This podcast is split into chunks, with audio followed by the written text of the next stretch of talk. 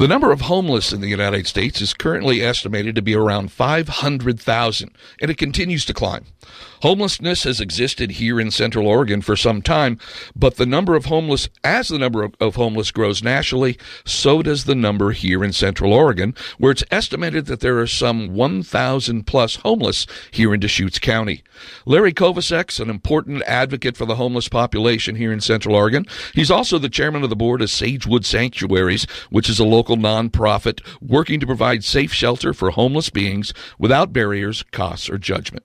Larry was kind enough to sit down with Carol Inesky and me for a very informative discussion about the current state of homelessness in Central Oregon and to help educate all of us on the origins of homelessness, available services, existing challenges, and possible practical solutions. More importantly, to better understand the people who are the homeless here in Central Oregon.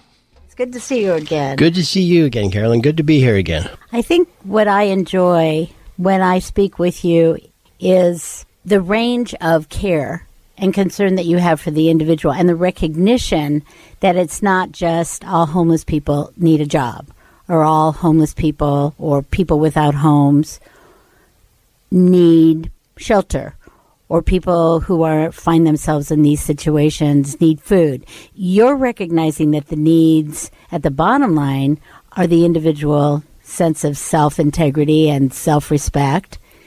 Right. And then moving on to deal with those other significant and important issues that will allow them to take care of themselves. What's the current situation of homelessness in Central Oregon right now, would you say? I just sat in on a mediation of an eviction this morning. One thing I want to note is that the city and county in Central Oregon have very progressive methods, and the courts have progressive methods of handling things. I just want to make that observation.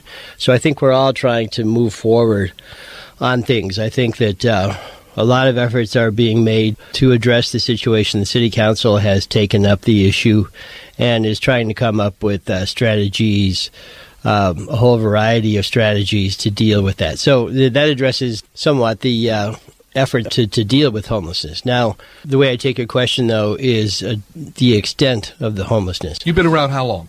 You've been around Central Oregon? 20 years. 20 years. So you've seen it evolve and change over the ebb and flow over those 20 years. Definitely. And are we at a high? Are we at a low? Are we at a middle? Has it changed? How has it changed in those 20 years, I guess would be the better question. The homelessness is bad as it's ever been. And that's what I started to say. It's gotten worse in just the last few months, I would say, or even weeks.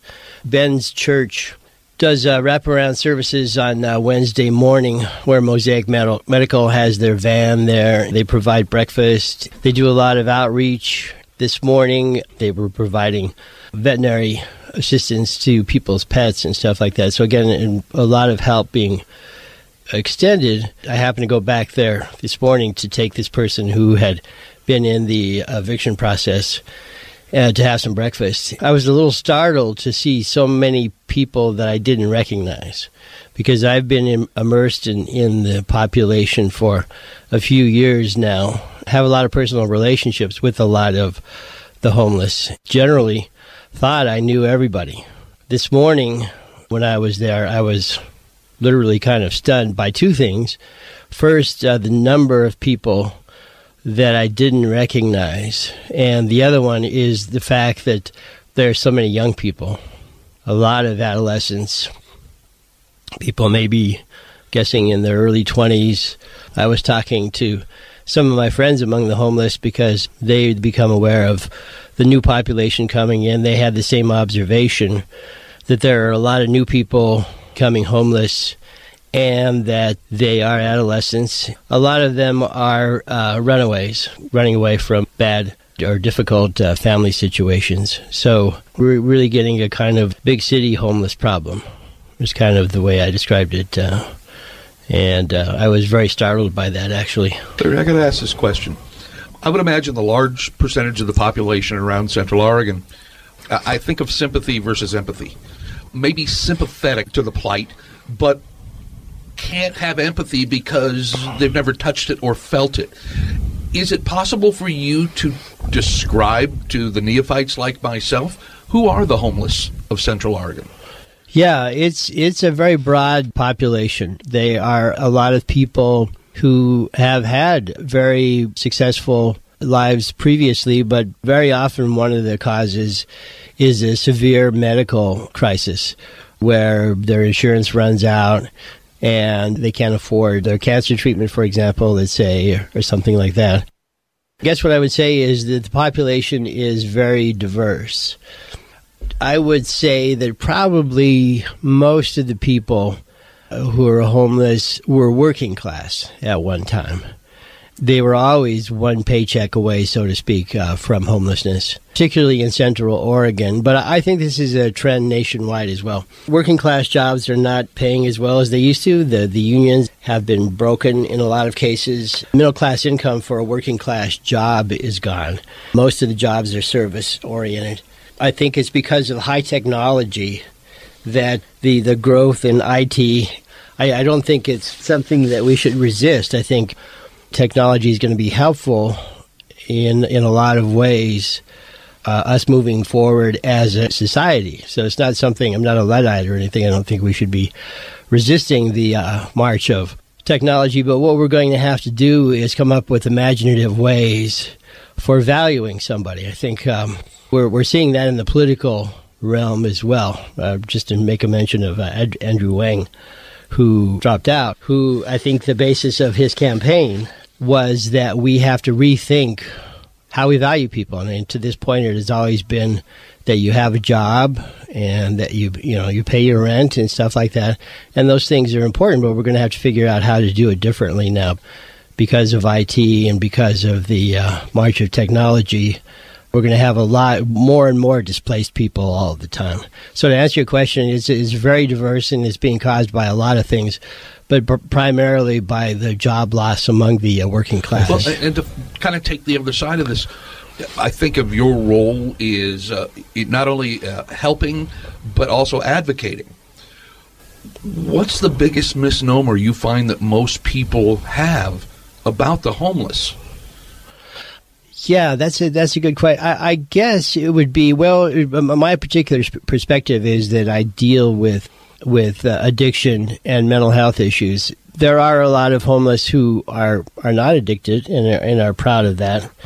I guess probably the biggest one would be they don't want to work, that they don't want to be a functioning part of society. They very much want to be part of the American culture. So they want to fit in somehow. When I drive people around and you'll see, say, a nice truck or something like that, they want the same things that other people want. They would like to have a nice truck. They would like to have a nice home. They want to be part of the culture. They're very, very often avid followers of the sports scene. And to me, that's a sign of wanting to be part of the American culture. They very much want to work. They would generally, like all of us, I want some work with dignity, be able to earn respect that way. So, yeah, I think the biggest one is that they don't want to work. I think most of them do and would love to be gainfully employed in contributing to our society. The last time I saw you was at an evening, a community conversations evening, where we were talking about the homeless situation, and community members, concerned community members were there to ask questions. And the thing that stood out to me is that we do have services for the homeless, and some of them require more of the individual than others. Yes. Yeah, I would say that's true. And that probably works out pretty well. You have a variety of services available, and people are at, as you can imagine, various levels of capabilities. One of the things that we really want to accomplish is to reestablish everybody's self-esteem. I mean, that's really, to me, the key issue here. In any way that we provide services or support the homeless, the essential element of it has to be respecting people's dignity and trying to bolster their self-esteem.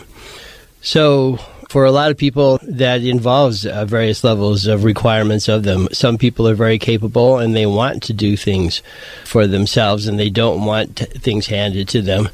Others are in a little bit more dire straits, probably need a little more help to get to a point where they can start taking care of themselves too. So yeah, I think that's a good observation. You touched on about services that we have available for people, and we do in terms of clothing and food. I mean, those two things are very readily available to people all of the time. I was, again, a little stunned to go to Ben's church this morning and see a room full of clothes. There's just places just stuffed with clothes. So lots of clothing for people, lots of food. You know, they're able to get to a hot meal 7 days a week. The one thing that is going to be a challenge is providing mental health and addiction services. I think at this point, we have a shortage of that. As you can imagine, mental health and addiction challenges for people on the street are epidemic. Even if you end up on the street and you don't have those problems initially, just the idea of trying to get by on the street for any period of time will push you toward mental health issues and addiction issues. That is something that I think we're a little bit short of in Central Oregon right now. Anybody will tell you for certain that we're short of psychiatrists. You mentioned before we started our conversation about the Peer Center, the self-support, and then combining that with that sense of personal investment. Offering support to other people helps raise one's self-esteem. And I would think this peer center, how does that work, and where is that available to address mental health issues? Yeah, that's right downtown on Harriman, right behind and across the street from the courthouse. It's next to Deschutes County Mental Health. It's called the Deschutes County Downtown Clinic. We actually work very closely with them. The county leases the vacated juvenile detention center to us for $1 a year, and that has worked quite well to this point. But what we're really discovering, and again, I was there this morning, and the place is getting more and more crowded all of the time. So we're definitely going to need it. That is a service that's been there for some time and is very helpful, but the numbers of people that we're talking about that need it, again, are growing very quickly, and we're going to need more. I don't want in any way to represent the Cascade Peer Center as being adequate in dealing with the problems that we have right now. But it's a good model, and it's a good start, and that's what I continually tell our staff, is that what we are doing is getting to the starting line. And I have an excellent staff there. Population and the numbers of people that are coming in all of the time are growing. I said that we're just getting to the starting line. What we will eventually need is a much larger place with a larger staff. There are ongoing efforts now. I want to give a shout out to Pacific Source, another remarkable progressive agency in our town that basically administers OHP and elsewhere. Everybody's looking for innovative ideas to provide mental health services, and again, one very effective one that more and more studies are showing, probably the most economical again, because that's important, is peer support. And so efforts are being made now to expand training for peer support specialists. It is actually a certification that you can get with the state, and at this time requires 40 hours of training and then a certain number of hours of experience in the field, and then you could become certified. Maybe some more training than that is needed. It is a very effective way to avert people going into mental health crisis. We're talking about people with bipolar disorder, schizophrenia, PTSD is a very prominent one, ADHD, any number of disorders like that. And if you can help them deal with any kind of situations or crisis that comes up, or just provide a safe place for them to be from day to day, then I think in a lot of cases you can avert any kind of mental health crisis. I was having a conversation with some people recently, and people talking about their trials and tribulations in their life. I can't imagine trying to put your life back on track when the fundamental thing that the large percentage of people have is a roof over their head. How do you start building the blocks if you don't have that fundamental first thing? Right. That's exactly right. And that's the idea behind it. It's called a housing first model. It used to be that you had to prove that you deserved housing first. You had to have a job, for example. You had to be clean, so forth. You had to have no evictions on your record, so forth and so on, that kept you from getting housing. And I think what we finally came to was that was not working. Exactly what you described. You need to stabilize a person's living situation first, and then you can get them to get clean, you can get them to get a job, so forth. We kind of had it backwards for a long time, and now we're trying to reverse that. We're going to have to be imaginative about how to go about that, and thus a camp. Bethlehem Inn does a remarkable job of transitioning people back into society based on the size of our homeless problem. Bethlehem Inn is only able to address a percentage of it, a fraction of it. So we're going to have to come up with some other ideas about how to put people into stabilized housing. Once we get people in, for example, a camp, then we can start extending the services, the job placement, job training. That's one of the biggest problems, is that there are jobs. People are perfectly willing to take the service jobs. You know, one of the biggest ones is fast food restaurants. They're always in need of people. And I have found them to be very progressive in how they want to hire people and to get them into jobs. I've witnessed various places actually hiring people with mental disorders who would have difficulty performing a job. The various companies have gone to lengths to try to make it possible for them to function in a job. Part of that may be because of a manpower shortage, but it also, I think, is because of their basic humanity as well. But one of the challenges is there are jobs and you can get a job, but it's holding the job. That's the challenge then at that point. Would you describe what a homeless camp is? Because some of the services you just described, the wraparound services, would be available at this camp. Yes. So if you would describe what a homeless camp is and where you are in the process of getting that implemented and started. Yeah, well, the idea really is several things. One of them is to establish some sort of grounding, some sort of safe place for homeless people to be, while using as few resources as possible. In other words, not an expensive building, not an expensive lease, not spending a lot of money in trying to construct any kind of a new structure, as we've seen with some of the other efforts. So the effort here would be to keep it as economical as possible, to use as little money and as few resources as possible, and yet provide a safe place for people to be. An additional benefit to such an idea would be that a lot of the people who are going to be transitioning out of homelessness, it's going to be very difficult for them to go into housing right away.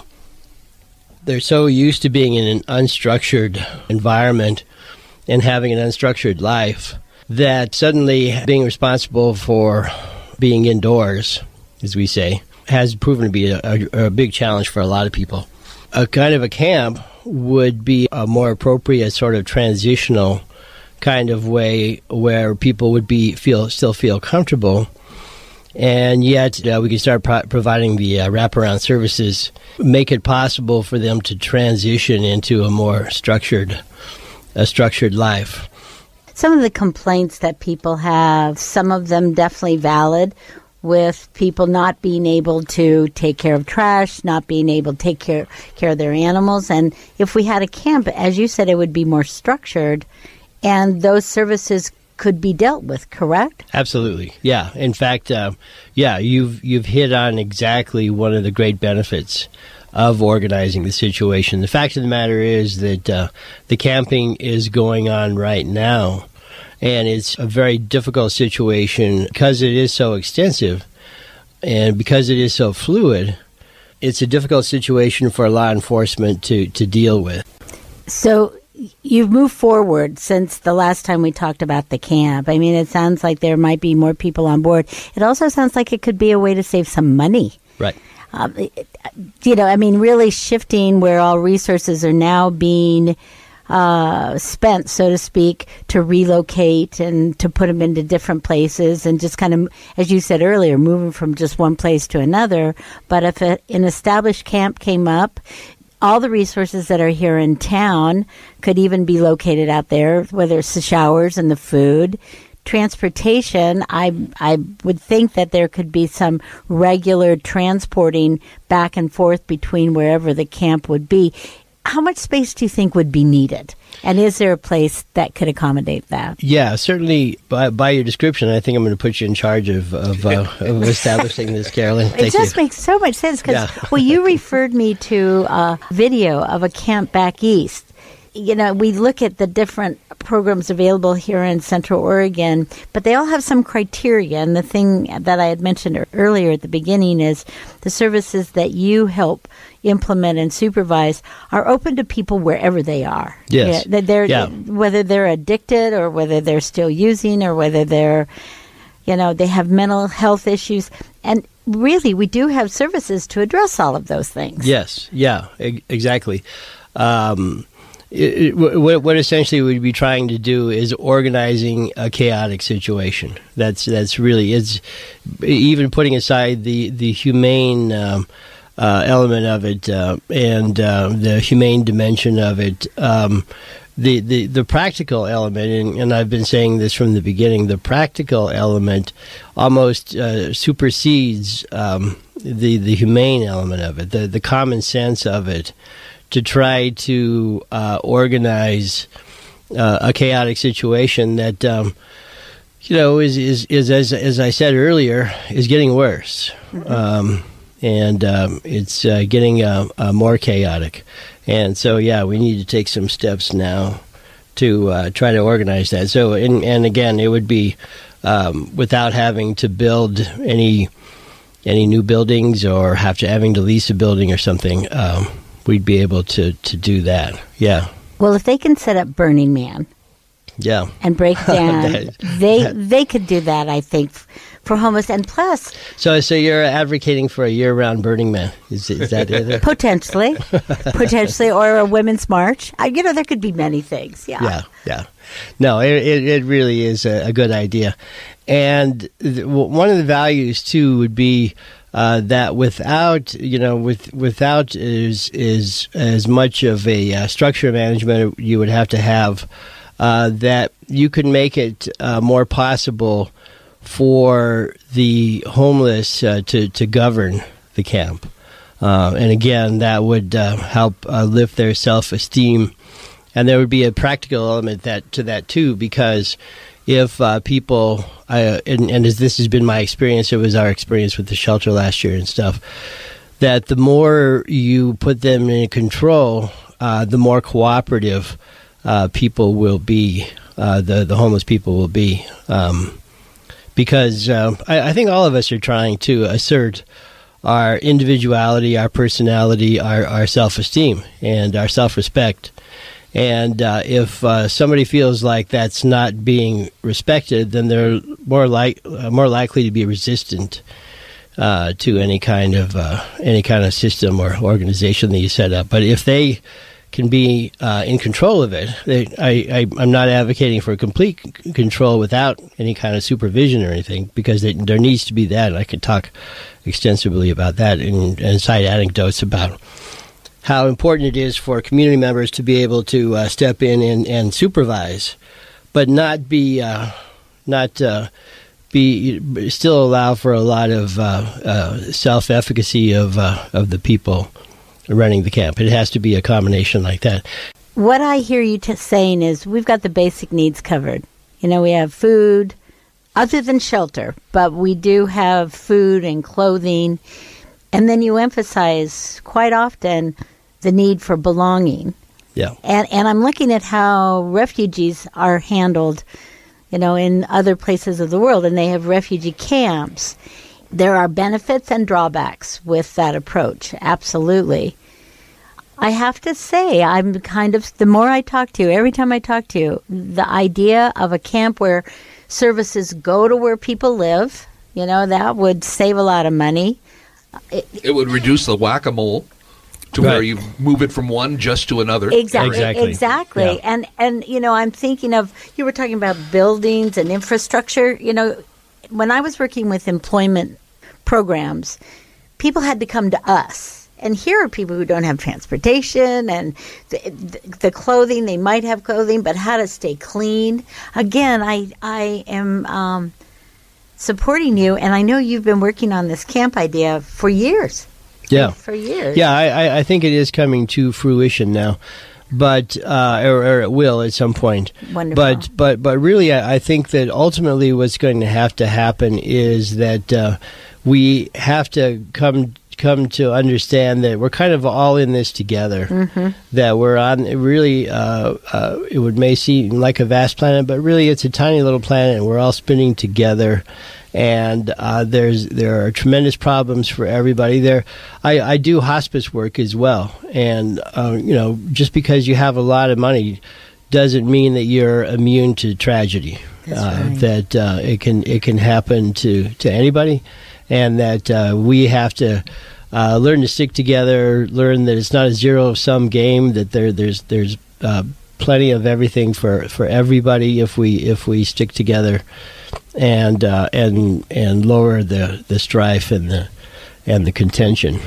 Larry, thank you very much for your time. You've been listening to a KPOV Critical Conversation. To hear more engaging interviews on important topics, please visit kpov.org/critical-conversations.